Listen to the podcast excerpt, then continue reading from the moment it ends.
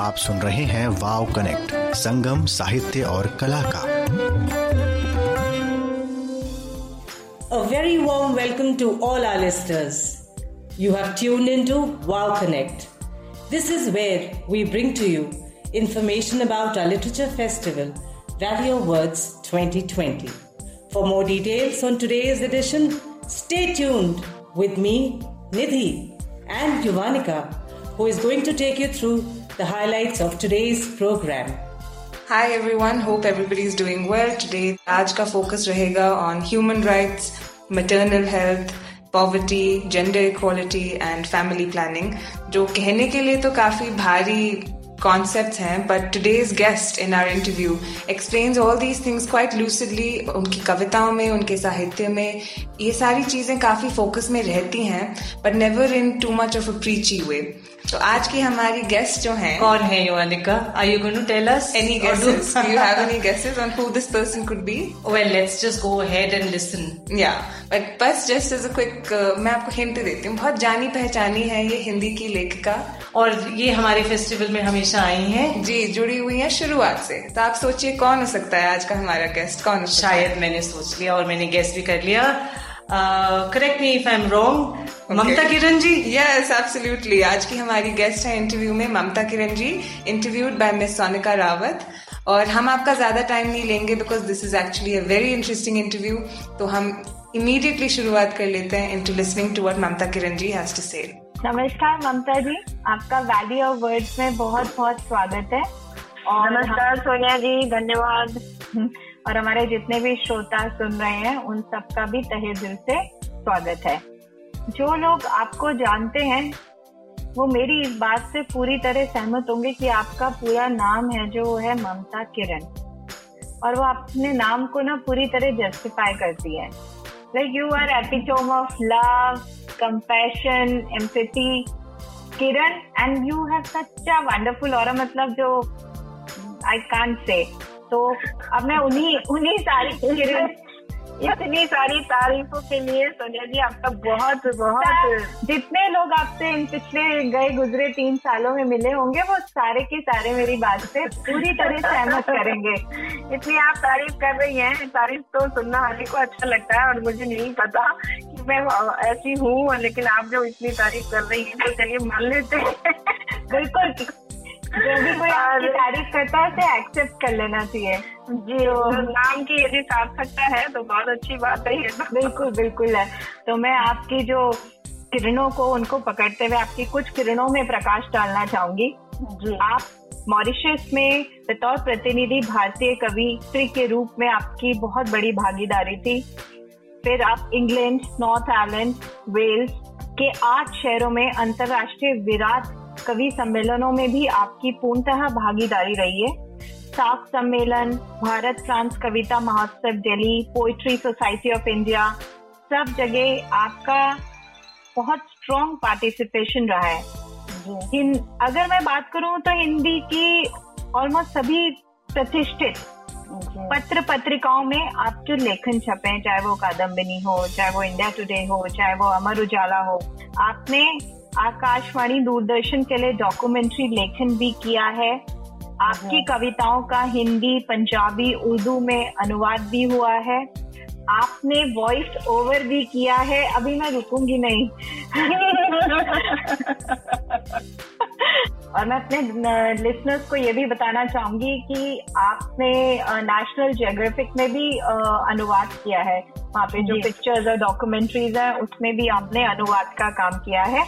आपको राष्ट्रभाषा गौरव सम्मान संसद भवन में सम्मानित किया गया है। आपको सर्वोच्च न्यायालय के आधिपत्य द्वारा कवितायन सम्मान से भी सम्मानित किया गया है। साहित्य श्री सम्मान से भी सम्मानित किया गया है। और भी बहुत कुछ है। वो मैं अगर हमने कभी आपका दोबारा इंटरव्यू लिया तो उसके लिए हम इसको सारा बता छोड़ देते हैं। ये आपका बहुत बहुत धन्यवाद। तो ये सब तो काम है कि चलिए बस करते चले जा रहे हैं। हालाँकि मुझे इस तरह से कभी महसूस नहीं होता कि हाँ जब आप बता रही तो सुनने में बहुत अच्छा लग रहा है कि अच्छा हमने इतना कुछ अचीव कर दिया है। तो सबको। ये सब पार्ट ऑफ़ जो है ना लेखन है पार्ट ऑफ़ लाइफ है और बस जो कुछ होता है वो अपना काम करते चले जाते हैं। पीछे मुड़ करके नहीं देखा कभी कि हाँ ये ये किया है हमने। नहीं बहुत खूब बहुत खूब। मैम ममता जी आ, आप वैली ऑफ़ वर्ड से पहले साल से पूर्ण तरह से जुड़ी हुई हैं। मैं आपके विचार जानना चाहूँगी कि इन तीन सालों में हमारे वैल्यू ऑफ़ वर्ड में हिंदी से जुड़े जितने भी मंचन थे उनको लेकर कितनी प्रगति हुई है? Sonika ji Valley of Words के पहले साल से मैं जुड़ी हुई हूँ और लगातार तीन, तीनों वर्ष में वहाँ पर आई हूँ और ये भी एक बड़ी बात होती है कि आप किसी भी साहित्य उत्सव में जा रहे हैं और लगातार आप जा रहे हैं, वहाँ पर आपकी भागीदारी हो रही है।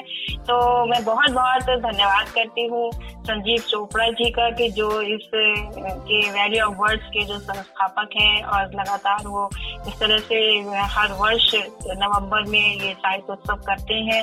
तो हिंदी की जहाँ तक बात है तो बहुत सारा काम वो हिंदी में वहाँ पर हो रहा है और ये बड़ी अच्छी बात है कि वैली ऑफ़ वर्ड्स में हिंदी को भी उतनी ही जगह दी गई है जितनी की अंग्रेज़ी को जगह दी गई है वहाँ पर। और, और वहाँ पर ये भी प्रयास मैंने देखा है कि बहुत सारे और भी जो भाषाएँ हैं उनको भी लेकर के चाहे वो अनुवाद का हो या और भाषाओं को लेकर के हो वो भी वहाँ पर लगातार उनको स्थान दिया जा रहा है। और हिंदी की जहाँ तक बात है तो हिंदी का कोई भी जितने भी विषय विविध हो सकते हैं हिंदी को लेकर के, चाहे वो भाषा से जुड़ा हो, हिंदी भाषा से जुड़े विषय हो, चाहे वो साहित्य से जुड़े विषय हो, और चाहे वो महिला लेखन हो, युवा लेखन हो, या साहित्य में आदिवासियों की बात हो, दलितों की बात हो, हाशिए के लोगों की बात हो किसानों की बात हो, मजदूरों की बात हो, और चाहे वो युवाओं की बात हो, चाहे मतलब हम कह सकते हैं, चाहे व्यंग्य की बात हो, इस बार तो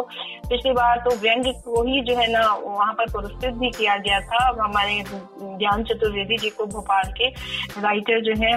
तो और चाहे वो प्रकाशन को लेकर के विषय हो कि प्रकाशन की क्या स्थितियाँ हैं तो चाहे वो क्षेत्रीय लेखन की बात हो तो बहुत सारे विषय वहाँ पर इंक्लूड किए गए हैं और लगातार ये प्रयास हो रहा है कि कौन सा ऐसा विषय हो सकता है कि कोई भी विषय यहाँ पर अछूता ना रहे हिंदी हिंदी और हिंदी से जुड़े समाज के लोगों के लिए। हर विषय को वहाँ पर इस उत्सव में साहित्य के उत्सव में यहाँ पर जो है ना उसको समाहित किया जाता है। ये बहुत अच्छी बात है और बहुत बड़ी बात है। ज़्यादातर क्या होता है कि जो उत्सव होते हैं वहाँ पर ग्लैमर को स्थान दिया जाता है। लेकिन यहाँ पर ग्लैमर ग्लैमर जैसी कोई बात नहीं है। और यहाँ पर जो जमीनी जो लोग होते हैं और वास्तव में जो उपयुक्त लोग हैं, उस, वो ही यहाँ पर आते हैं और चर्चा करते हैं और बहुत कुछ यहाँ पर समाधान भी निकलता है। और चर्चा में ये भी, चाहे वो देश की सुरक्षा को लेकर के हो, चाहे वो पर्यावरण को लेकर के हो, कोई भी, मैंने कहा ना कि कोई भी विषय यहाँ पर अछूता नहीं है कि जिसको यहाँ पर समाहित न किया जाता हो इस उत्सव में। तो ये एक बहुत बड़ी बात है। बहुत बहुत धन्यवाद आपका ममता जी। आ, मेरे को जहाँ तक जितना मैंने आपको पढ़ा है सुना है आप पहले छंद रहित कविता लिखती थी फिर आपका हाँ। अचानक से गजलों की तरफ़ रुझान हो गया। तो उसके पीछे शायद कोई एक कहानी है। तो मैं चाहूँगी कि हमारे जो लिसनर्स है श्रोता है वो वो वो भी सुने क्योंकि लोग हम लोग जनरली क्या होता है ना अपने को बहुत बाँध लेते हैं चीज़ों में। तो ये छंद रहित कविता या रुझान की ही बात नहीं है। इससे एक चीज़ भी निकल के आती है सामने कि ज़िंदगी में कुछ भी चीज़ नहीं करने या नई सीखने की कोई उम्र नहीं होती है। तो इस पे इस पे आप थोड़ा सा प्रकाश डालिए और अपनी जी जी जी जी। मैं छंद मुक्त कविताएँ ही लिखा करती थी और मेरे घर में जो मेरे पतिदेव है जब मैं शादी होकर के आई थी तो वो तो शुरू से ही गजले ही लिखते हैं। और हालाँकि छनमुख करता है वो भी लिखते हैं लेकिन उनकी जो प्रमुख विधा है वो गज़ल ही है। और लेकिन मेरे ऊपर उनका प्रभाव नहीं पड़ा कि मैं भी गज़ल की तरफ़ प्रेरित होती उनसे इतने वर्षों हम साथ रहे। मैं मैं थोड़ा सा मैं थोड़ा सा लिसनर्स को बताना चाहूँगी कि आ, आ, आपके आप जो भाई साहब आपके जो पति है वो श्री एल एस वाजपेयी जी हैं जो अपने आप में देश में, विदेश में हिंदी साहित्य जगत का एक बहुत बड़ा नाम है। जी। जी हाँ और यहाँ पर हम एक क्विक ब्रेक लेकर अपने सारे लिसनर्स को रिमाइंड कर दें कि लक्ष्मी शंकर वाजपेयी जी एक विश्व प्रसिद्ध लेखक तो हैं ही, मगर उसके साथ साथ वो हमारे वैली ऑफ़ वर्ड्स के हिंदी वर्टिकल एडवाइजर भी हैं। ये is our main arm of the Hindi wing और वो हमारे साथ शुरुआत से ही जुड़े हुए हैं। तो ठीक है अभी हम वापस ममता किरण जी के इंटरव्यू पे चलते हैं। सुनते हैं कि वो क्या कहते हैं एल एस वाजपेयी जी के बारे में। जी जी। तो वही बता रही थी कि मेरे ऊपर उनका कभी इस तरह से वो प्रभाव नहीं पड़ा कि वो गज़ल लिखते हैं तो मैं भी जो है ना वो गज़ल लिखूं। और मैं तो मतलब शुरू से छंदमुख कविताएँ ही लिख रही थी। और मेरा एक कलेक्शन भी आया, वृक्षता हरा भरा टाइटल से जो कि बहुत साहित्य जगत में चर्चित हुआ और पुरस्कृत भी हुआ और किताब घर से ये प्रकाशित हुआ। और जब आप गज़ल की तरफ़ जब हम मैं आई तो वो जो आप कहानी बता रही है वो यूँ हुआ था कि हमारे जो पतिदेव हैं, उनकी पोस्टिंग थी उन दिनों कठुआ में। तो मैं यहाँ बच्चों के साथ अकेली रह रही थी दिल्ली में। तो वहाँ जब एक बार मेरा, हालाँकि डेढ़ दो वर्ष ही ये वहाँ पर रहे और मुझे जाना तीन चार दिन के लिए बस ऐसे ही घूमने की लिए गए थे क्योंकि बच्चों को यहाँ देखने वाला कोई नहीं था दिल्ली में तो दोनों को किसी तरह से यहाँ मैनेज करके मैं वहाँ तीन चार दिन के लिए गई थी। और वहाँ पर मेरे सम्मान में एक गोष्ठी रखी गई और वहाँ पठानकोट में राजेंद्र नाथ रहबर जी रहते हैं तो उनसे जी जी तो उनसे मिलने के लिए वाजपेयी जी मुझे ले गए थे। और पठानकोट और कठुआ की दूरी कोई बहुत ज़्यादा नहीं है। चालीस पैतालीस मिनट लगते हैं आपको गाड़ी से वहाँ पहुँचने में। तो मैं गई थी उनसे मिलने और उनसे मैं पहली बार मिली थी। नाम तो सुना हुआ था और तेरी खुशबू में बसे खाली बहुत मेरी पसंदीदा नज्म जो मेरी सिंह ने गई। तो वो मिल उनसे मिलने का जो एहसास उस समय उनसे मिल करके जो हुआ और बहुत अच्छा लगा कि यार मुझे बहुत प्राउड फील हुआ कि अरे मैं इनसे मिल रही हूँ आज। और उसके बाद वहाँ पर मेरे सम्मान में गोष्ठी रखी कि रहबर साहब और बहुत सारे शायर वहाँ पर थे। और जब मेरा नंबर आया तो मुझे, मेरे पास तब तक वही मैंने कहा कि गज़ल नहीं लिखती थी मैं। और वहाँ जितने भी लोग थे, सब गजलें सुनाने वाले थे और मैं ही सिर्फ़ थी जो छंदमुक्त कविता जो है वहाँ पर मेरे पास थी, क्योंकि और तो कुछ था नहीं, मुझे तो वही सुनानी थी। तो जब मेरा नंबर आया तो मैंने बड़े संकोच के साथ अपनी छंदमुक्त कविताएँ सुनाई तो हालाँकि सबको वो पसंद आई, बहुत सराहना भी मिली। लेकिन उस दिन मुझे ये ज़रूर आभास हुआ एहसास हुआ कि काश मेरे पास भी यदि गज़ल होती तो मैं आज यहाँ पर अपनी गजलें सुनाती। और ये जो कार्यक्रम, जो अच्छा भला सब गजलों का चल रहा था तो मेरे इस तरह छंदमुख कविता पढ़ने से यहाँ पर व्यतिक्रम नहीं होता। तो बहरहाल जब मैं लौटी, रास्ते में, वहाँ से तो रास्ते से ही बस ये ये गज़ल जो है ना शुरुआत हो गई थी। गज़ल विधा से परिचित तो थी मैं, क्योंकि पढ़ती रही बहुत और चूँकि मेरे पतिदेव भी देखे तो वो उसका जो मीटर होता है, उसका जो काफिया होता है, रदीफ होता है, ये सबका जो पालन होता है, साहित्य, कोई भी आप जो कविता लिखते हो और यदि कोई जैसे दोहा लिखते हो। या साहित्य की इसकी कविता की जो और और विधाएँ हैं उनमें यदि आप लिखते हो तो वो जो नियम होते हैं उसके तो वो तो मुझे पता था। लेकिन कभी कोशिश नहीं की थी लिखने की। तो जब ये दिमाग में आया और उनसे मिलने के बाद मुझे रहबर साहब से मिलने के बाद तो बस फिर मुझे लगा कि नहीं, मुझे लिखना ही चाहिए, इस तरीके से गज़ल भी लिखनी चाहिए। तो बस ये मैं कहती हूँ कि ये उन्हीं का प्रभाव है, जिसकी वजह से मैं गज़ल में आई और आज अब मेरा गज़ल का कलेक्शन आ चुका है। अभी मार्च में छपा है, मेरे हाथ में नहीं आया, उसके बाद से ही लॉकडाउन शुरू हो गया। तो आँगन का शजर इसका शीर्षक है टाइटल है मतलब संग्रह का।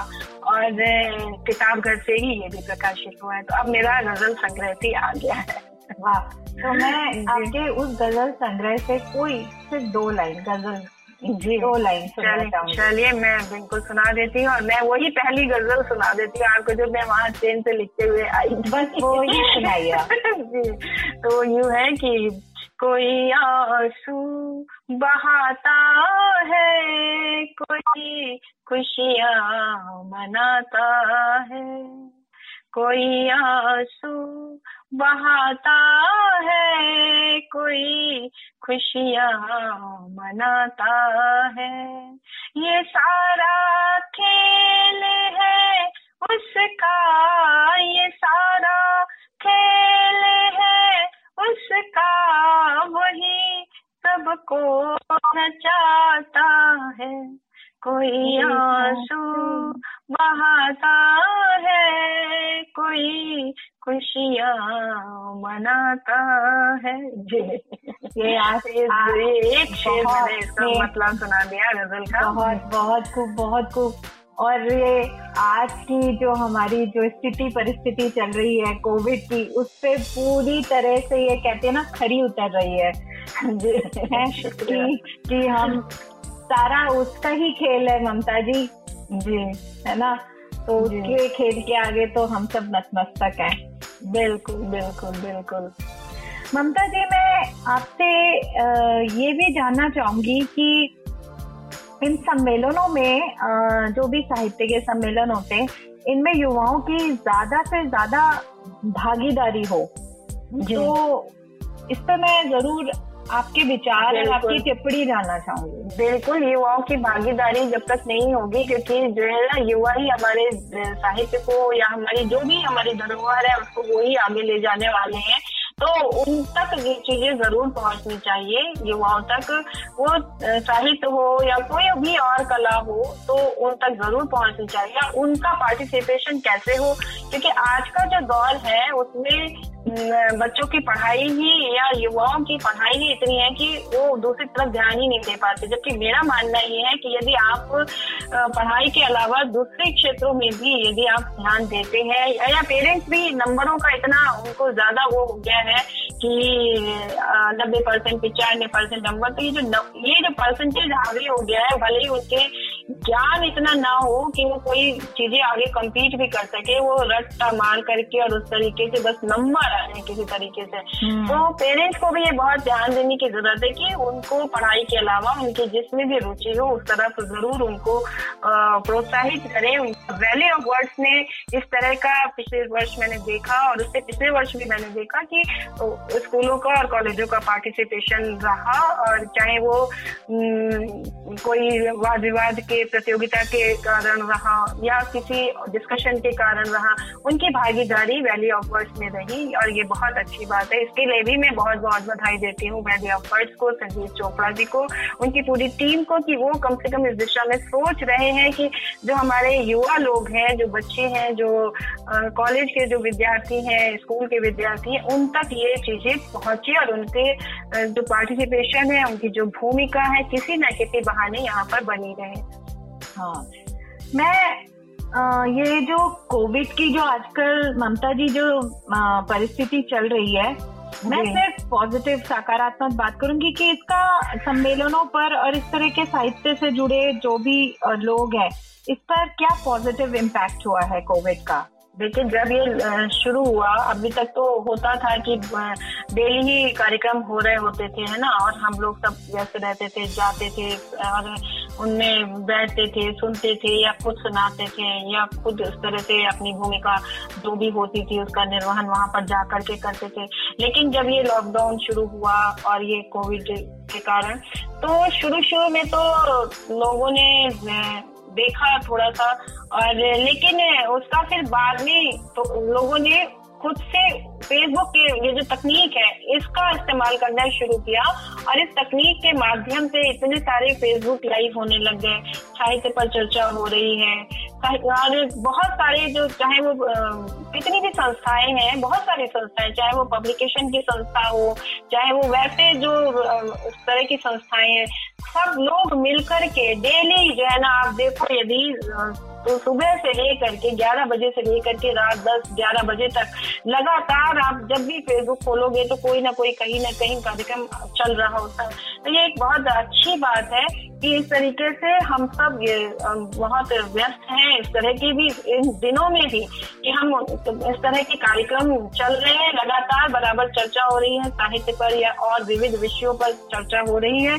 और एक फ़ायदा ये भी हुआ कि कुछ लोग होते थे जैसे कि कोई संग्रह नहीं आ पा रहा है, उनकी चीज़ें लिखी पड़ी है, वो उनको पास टाइम नहीं है कि वो उसको देख सके। और वो होता था कि नहीं, जब कभी फुर्सत मिलेगी तब देखेंगे, तब करेंगे। तो ये जो समय मिला उनको, और तो उसमें उन्होंने अपनी चीज़ों को इकट्ठा भी किया, उनको देखा कि हाँ चलो अब ये चीज़ें हम ला सकते हैं किताब के रूप में। तो ये भी एक फ़ायदा हुआ। तो हमारे लिए तो मतलब मैं तो समझती हूँ कि बहुत एक सकारात्मक भी रहा इस तरीके से भी कि लोगों ने इसको अपनी तरफ़ ध्यान दिया और उनके पास जो कुछ लिखा था या जो कुछ वो लिखना चाहते थे कईयों ने तो कोई उपन्यास ही लिख डाला कईयों ने कहानियाँ लिखी कईयों ने अपने संग्रह तैयार कर लिए। तो ये एक बहुत अच्छी बात हुई। हाँ मैं भी ये कहना चाहूँगी कि ये हमारी आ, सोच पे निर्भर करता है कि हम किसी भी स्थिति को सकारात्मक रूप में ले या नकारात्मक रूप में ले। चीज़ें और हर किसी के पास कोई ना कोई एक हुनर होता है। यदि आप उस पर ध्यान दें और उस पर, उसको उस पर काम करें तो आप चीज़ें अपने आप को बिज़ी रखेंगे तो किसी भी प्रकार की ना निराशा आने वाली, ना आपको ये लगेगा कि कैसे टाइम पास हो। आपके पास बल्कि समय कम पड़ने लग जाएगा, क्योंकि दुनिया में इतना कुछ है कि एक जन्म यदि एक भी चीज़ में आप घुसेंगे ना तो आपको लगेगा कि ये तो एक जन्म भी कम है, कि हम इसको पूरा सीख सके, पूरा कर सके। तो बस वही सोच की बात है तो अपनी सोच को हमेशा सकारात्मक रखें और कुछ ना कुछ ज़रूर करते रहे चाहे वो महिलाएँ हो और चाहे वो पुरुष हो। जी बिल्कुल सही बोला। आपसे बातचीत करके कितना अच्छा लगा इतना सारा कुछ जानने को मतलब मिला। मुझे तो लगा ही नहीं कि जैसे पहली बार मैं आपसे ऐसे बातचीत कर रही हूँ। बहुत अच्छा लगा ममता जी बहुत बहुत शुक्रिया आपका। बहुत ही ज़्यादा अच्छा लगा। नमस्कार और मैं फिर से अपने श्रोताओं को और आपको वैली ऑफ़ वर्ड्स की तरफ़ से बहुत बहुत धन्यवाद करती हूँ। नमस्ते शुक्रिया। वैली ऑफ़ वर्ड्स का भी धन्यवाद मैं भी करती हूँ और आपका भी धन्यवाद करती हूँ कि आपने मुझसे बातचीत की। मुझे भी आपसे बात करके बहुत अच्छा लगा धन्यवाद। धन्यवाद नमस्कार। तो जैसे मैंने कहा था ये होगा बहुत interesting interview and it was a very interesting interview I think indeed बहुत बहुत खूब। मतलब ममता जी तो क्या बोलूँ मैं उनके लिए मेरे शब्द तो बहुत छोटे पड़ जाएँगे। लेकिन जैसे सोनिका ने कहा था इनका तो नाम ही इनको बहुत डिस्क्राइब कर देता है कि ये जहाँ भी जाती हैं she is like a kiran सूरज की किरण हर जगह अपना लाइट एंड लव और खुशियाँ बांटती हैं। एंड uh, इनमें जो ममता है वो इनके बातों में भी और इनके साहित्य में भी बिल्कुल झलकती है। बिल्कुल झलकती है। हाँ जी। तो बहुत सारी चीज़ें हैं सोचने के बारे में जो इन्होंने बात करी है। एक जो मुझे बहुत अच्छी लगी इनकी कही हुई चीज़, वो थी युवाओं के बारे में जो इनके शब्द थे। जैसे उनने युवा लेखन के बारे में बात करी है और उससे भी ज़्यादा जब सोनिका उनसे पूछ रही थी कि आजकल की परिस्थितियों में, कोविड की परिस्थितियों में हम कैसे युवाओं को आगे बढ़ा सकते हैं, उनकी रुचियों को बढ़ा सकते हैं। जब स्कूल भी, ऑनलाइन स्कूल इतना मुश्किल है कि आप पूरा दिन यही करते रहते हैं, कंप्यूटर के सामने बैठे हुए हैं तो फिर रुचि को हम आगे कैसे बढ़ावा दे सकते हैं? इसमें जैसे जो वैल्यू वर्ड्स का हमने सिस्टम बना रखा है कि आप डिबेट करें, कविताएँ लिखें, ये मुझे लगता है काफ़ी अच्छा सिस्टम है। तो ये तो आप भी जानती हैं कि Valley Words is an ideal platform to share views expressions and yes. poetry. So the young children uh, and have in the past participated with great enthusiasm. I've noticed in the past also. So I think uh, now I will say that uh, post COVID we've got this opportunity to connect to very many Absolutely. through this medium. Our, our, our channel, our Wow Connect which will help us to connect to so many more. And in fact, जो हमारे previously हो चुके हैं these debates and all, मेरा तो एक बहुत favorite हिस्सा value of words का है the debate, जो हम स्कूल का डिबेट ऑर्गेनाइज करते आ रहे हैं हर साल का, उसमें केंद्रीय विद्यालय के बच्चे आते हैं और उनकी डिबेट इतनी अच्छी होती है कि मैं आपको क्या ही बताऊँ, हम उसकी वीडियो डाल देंगे और ना वेबसाइट एक्सेट्रा तो आप ज़रूर अगर वक्त हो तो उसको देखिएगा। जैसे एक साल डिबेट का टॉपिक था कि बॉलीवुड ने हिंदी को आबाद या बर्बाद किया है।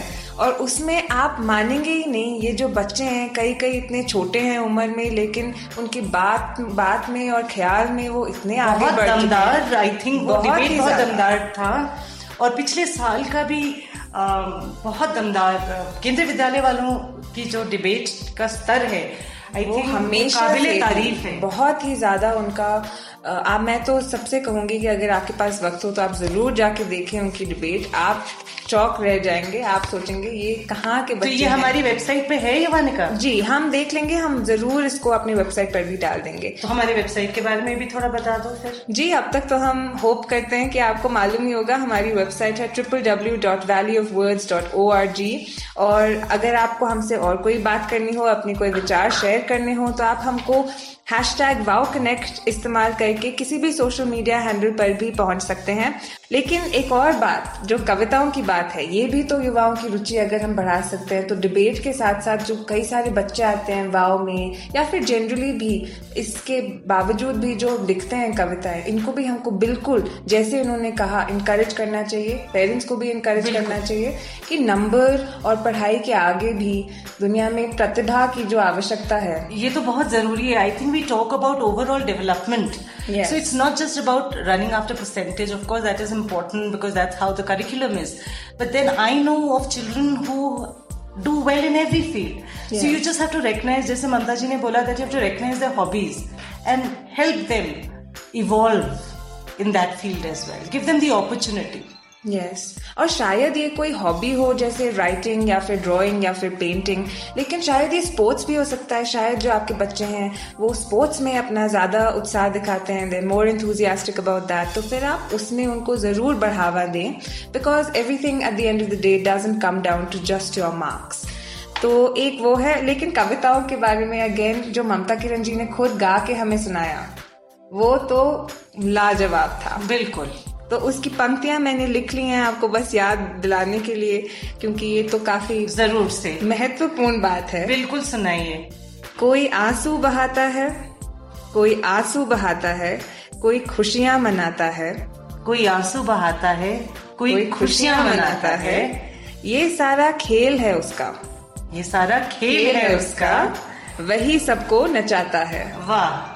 अब हमारे बोलने में और ममता किरण जी के गाने में तो काफ़ी फ़र्क है, लेकिन जो पंक्तियाँ हैं, उनके बारे में थोड़ा और गौर करने से ये तो सच बात है कि सभी की ज़िंदगी में होना ही है थोड़ा खुशी, थोड़ा गम, सभी की ज़िंदगी में होना है और हम सबको सेम ही नचा रहे हैं। तो इसी से हम आगे अपनी बुक डिस्कशन पर भी जा सकते हैं।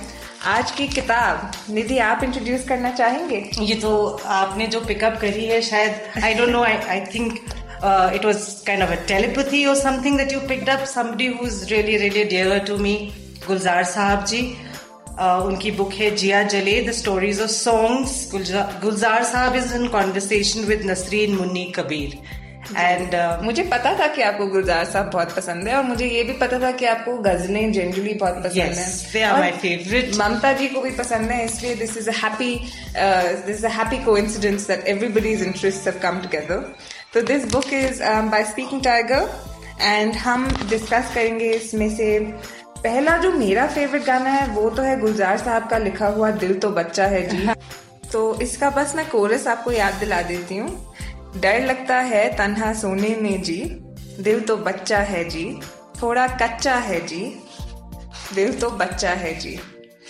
तो इसमें यू नो जो नाम ही है गाने का एंड जो कोरस है it deals with the idea that the heart is always child is always young is always a child and the book as you may know is a conversation between Gulzar Sahab and Nasreen Munni Kabir तो वो उनसे पूछती भी हैं that are you saying that the heart never ages that it never grows up और वो इसका जवाब देते हैं that to say it never grows up is a negative expression to say that the heart stays young is a positive expression. Wonderful. How lovely is that? Yeah, and he says that's the difference. That there is always an innocent child in your heart. एक जो मासूमियत रहती है आपके दिल में वो हमेशा चाहती है कि उसको प्यार मिले और कि वो प्यार दे पाए तो that I thought was very nice लेकिन अब अगले गाने की तरफ़ बढ़ते हैं अगला गाना तो वैसे है नहीं पर जो इनके साइड में ये कह रहे हैं would you like to read that out Nidhi about Gulzar साहब ने एक बहुत अच्छी बात कही and I really like it he says that all creative creative works reflect their period and the personality of the artist. In the same way, film songs of a certain period should not be remixed. We hear a lot of remixes these days, you know. Yeah, Bollywood is just doing remixes. Just doing now. that. So he says, um, you know, if you give a faster beat to the songs of Mughal Azam, can you imagine what it's going to sound like? Absolutely. No, we would have ruined them. and we are actually ruining some of them, of course Um, and I don't mean any offense to anybody when I say this. I think some of them should be offended because it's quite it's quite awful what they're doing to songs. But I think what he's saying is that जो true art hota hai, it has timeless ideas like the idea that the heart is an innocent thing, the idea कि दिल तो बच्चा ही है. And uh, वो फिर उसके around जिस तरह से द म्यूजिक इज कंपोज और the film is compose that changes according to time and Generation लेकिन जो टाइमलेस कॉन्सेप्ट होते हैं आर्ट के, वो तो रहते ही हैं। एंड सिमिलर टू दैट वो एक और भी बात करते हैं कि आज की नसरीन जी कहती हैं दैट आज की technology and methods of communication have helped connect music and musicians from all around the world and perhaps also widen the choice of musical instruments जिसके जवाब में गुलजार साहब कहते हैं that the horizons have expanded and Indian composers are on par with world musicians they use all kind of instruments today in choices that were not earlier available लेकिन this he is very positive about the fact कि कैसे जल्दी जल्दी हर चीज़ बदल जाती है but he sees this as a very positive thing and I think that's part of why he is such a progressive and relevant artist because he stays with the times He even stays. as the times change. And he really pens down such beautiful lines. They touch your heart. They actually ring a chord. Yeah, absolutely. और एक हमेशा रहती भी हैं popular imagination में जैसे छैया छैया तो आजकल के बच्चे भी आई एज्यूम जानते ही होंगे छैया छैया को भी और वो भी गुजार साहब ने ही लिखा है और यू नो युवानी का his rapport with Jagjit ji was also beautiful and wonderful मैं तो वेट तो ही कर रही थी वेट ही कर रही थी बात मैंने कैसे नहीं की? जगजीत जी की बात कहाँ कब कैसे लाई थी और अभी ले आई है तो अब बताइए हमको। Okay so he had a wonderful rapport with Gulzar Sahab Jagjit ji and you know incidentally Gulzar Sahab उनको क्या बुलाते थे? क्या बुलाते थे? उनको कहते थे गज़ल जीत सिंह। ओ हो हो हाउ एक्ट बिल्कुल सही कहा है। और गुलजार साहब कहते हैं कि जगजीत जी को उनकी पोइट्री कभी समझ ही नहीं आती थी। अच्छा। हाँ तो वो कहते थे भाई मेरे को आपकी पोइट्री समझ तो आती नहीं है। तो गुलजार साहब कहते हैं मैं तो बहुत निशाने लगाता हूँ पर आपके दिल पे लगता नहीं अब मैं क्या करूँ इसके बारे में? So they had such lovely conversation and you know he use to say he did not always understand his poetry तो एक एग्ज़ाम्पल जी। कि एक परवाज दिखाई दी है। तेरी आवाज़ दिखाई दी है। तेरी आवाज़ सुनाई दी है एक परवाज दिखाई दी है। That means I heard your voice I saw the flight of a bird now जब जी says tell me one thing he asks Gulzar Sahab कि when the sound of a charming voice passes your ear you see a flight of bird what is the connection? Hmm. We ask gulzar sahab so gulzar sahab kehte don't worry. You know i understand the connection and i know how to convey it to the audience. The audience reacts emotionally to the words and the tune. And they will understand you sing that is true सुनने में तो कभी ऐसा नहीं लगा कि इन दोनों lines के बीच में कोई कनेक्शन नहीं, नहीं है। ऐसे ही लगता है that O you are saying कि आवाज़ से जो क्या क्या आपके इमेजेस हो सकते Flight of a bird. या You're- you're- flight of imagination that leads you to imagine a bird so that is our perception and everybody has a different perception also Yeah. So- so as you can see, it's a very interesting book. It's filled with conversation like this.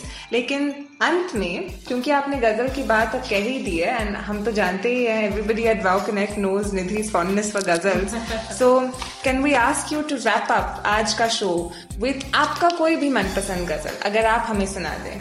Jagjit जी की एक गज़ल है जो मैंने बहुत अपने बचपन से सुनी है and I I love it and I am sure many listeners will agree to me उनकी वो गज़ल ये दौलत भी ले लो ये शोहरत भी ले लो। भले छीन लो मुझसे मेरी जवानी, मगर मुझको लौटा दो बचपन का सावन। वो कागज़ की कश्ती, वो बारिश का पानी। कितना खूब है ना ये भी। एंड गुलजार साहब की कुछ एक लाइन जो फिर मुझे बहुत पसंद है। Since we spoken about Gulzar Sahab so उनकी दो लाइनें मैं ज़रूर शेयर करना चाहूँगी। दैट इज़ वक्त रहता नहीं कहीं टिक कर, वक्त रहता नहीं कहीं टिक कर इसकी आदत आदमी सी है। अरे वाह। ये दोबारा आपने कितनी भारी बात करके हमारे आज के एपिसोड इसीलिए बोल रही हूँ कि जैसे वक्त टिकता नहीं है किसी के लिए आ, हम पर ये वादा करते हैं अपने लिसनर से that we will be back तो आज का हमारा ये था एपिसोड आप सबके लिए. आई होप कि आपको पसंद आया हो. और जैसे कि हमने आपसे कहा है अगर आपके कोई भी थॉट्स हों जो आप हमारे साथ शेयर करना चाहें तो ज़रूर हमको बता दें at triple W dot Valley of Words dot O R G और use a hashtag VoW Connect on any of our social media handles thank you thank you so much and see you soon